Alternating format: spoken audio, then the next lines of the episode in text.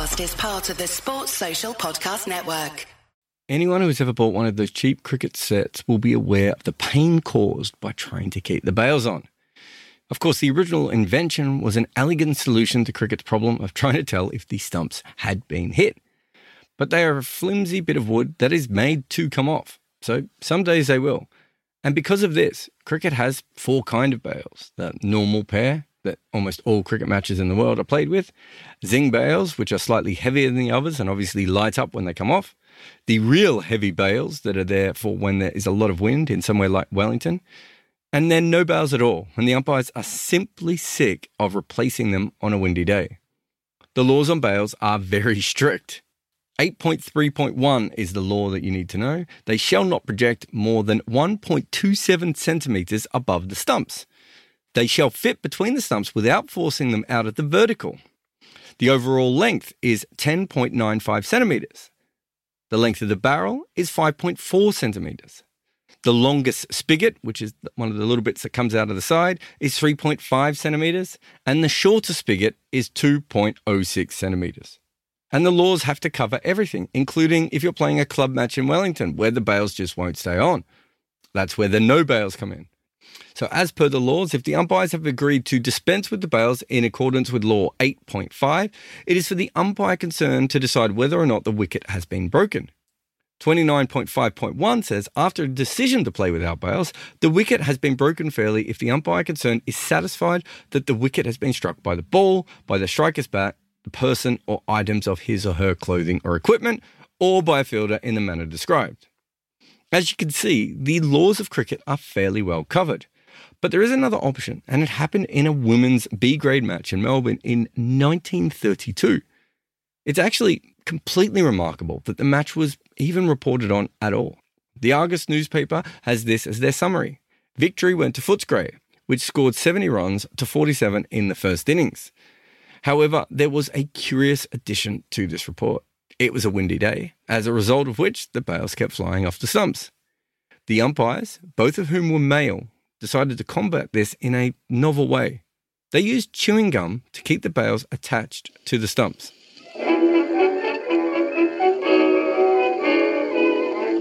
This is Double Century, the podcast on the history of cricket. This season, we wanted to visit some of the weirder stories in our game. Cricket has a unique ability to meld itself into cultures, even outside of sport, and produce kind of wild tales. So this season will include theatre, sausages, dogs, and perhaps the most famous disability match ever played. This episode, of course, is on bail tampering.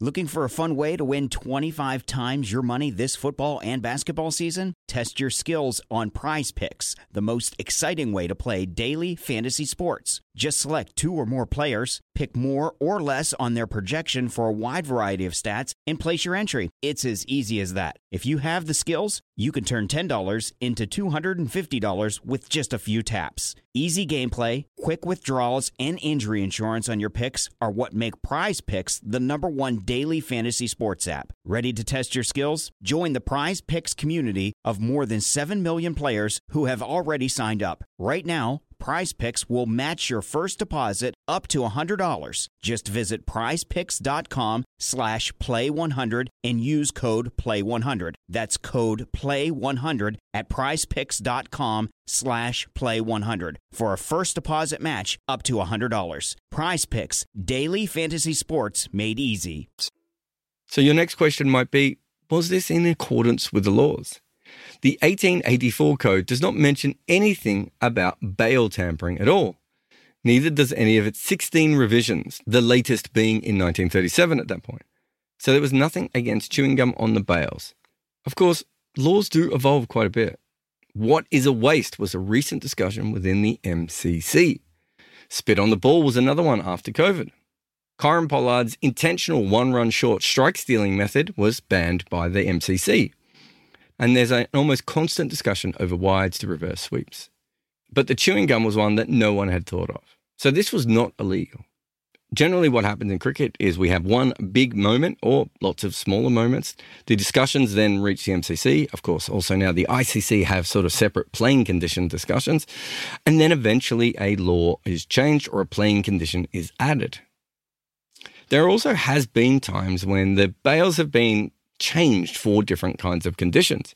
In his book, Next Man In, Gerald Broderick mentions the use of clay, third day of Australia versus players at Harrogate in 1902, and also iron bales, once used for the windy ground of Scarborough. The thing is that the iron bales were quite clearly incorrect and should not have been used. There's nothing to say that the clay or chewing gum should not have been. But rather than do that, what is expected in these sort of situations is that the umpires come together and decide that the bails are no longer working.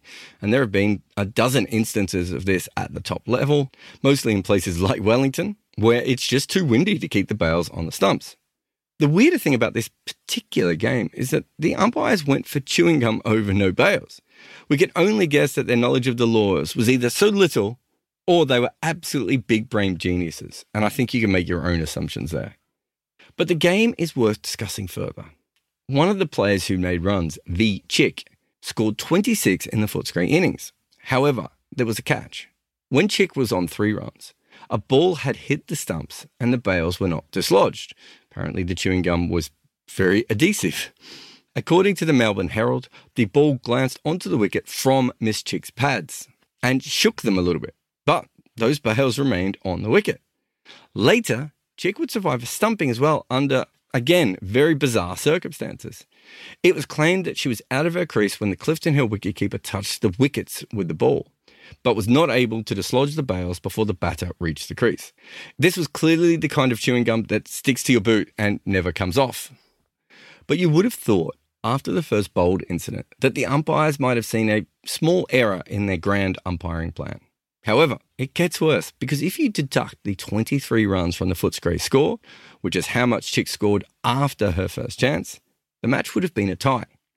Obviously, things don't quite work like that, but either way, it was an important innings. So Clifton Hill later raised a protest. Despite having agreed to the conditions early on, they insisted that the match be replayed. On November 26, less than a month after the incident, the Victorian Women Cricket Association met on the topic. The committee, presided over by an L.C. Mills, dismissed the protest on the grounds that the association not have a rule in their constitution to govern such an occurrence. And if you think about it from a realistic point of view, outside the fact that Clifton Hill actually agreed to the chewing gum, the umpires had made an error. These things happen in games all the time. And so because of that, it shouldn't have been replayed. However, if I was involved with Clifton Hill, I certainly would have tried to get it overturned because this was just so bizarre, and more importantly, because the media were involved now. Most B-grade games around the world are not reported on, certainly not when it comes to women's cricket. But this one was in the news for quite a few days. It even moved beyond Melbourne and ended up in a comedy column in Sydney. And then later on, despite the fact that Bodyline was taking up a fair few column inches, the Times of London also covered it. In both cases, the women were blamed for the chewing gum. There was an element of women shouldn't play cricket or making fun of women playing cricket in a few of the articles. And in the Times, they went on to talk about how women are more equipped to tamper with the ball using their makeup. Weirdly enough, of course, modern cricketers are much more likely to tamper with the ball with long fingernails, which they would have been at the time as well. The interesting thing, of course, here is that such a small game getting so much press because 2 men probably didn't know the laws of the game is that it was only 2 years later that women actually played their first test. It would be unfair to say that the chewing gum bails got more attention. But also true that for women's cricket to get mainstream coverage, quite often something pretty big has to happen. Or in this case, something small and sticky.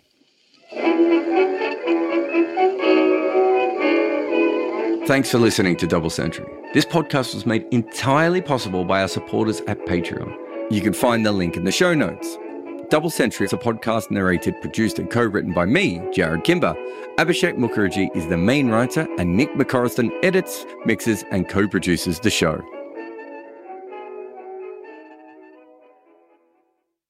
Sports Social Podcast Network.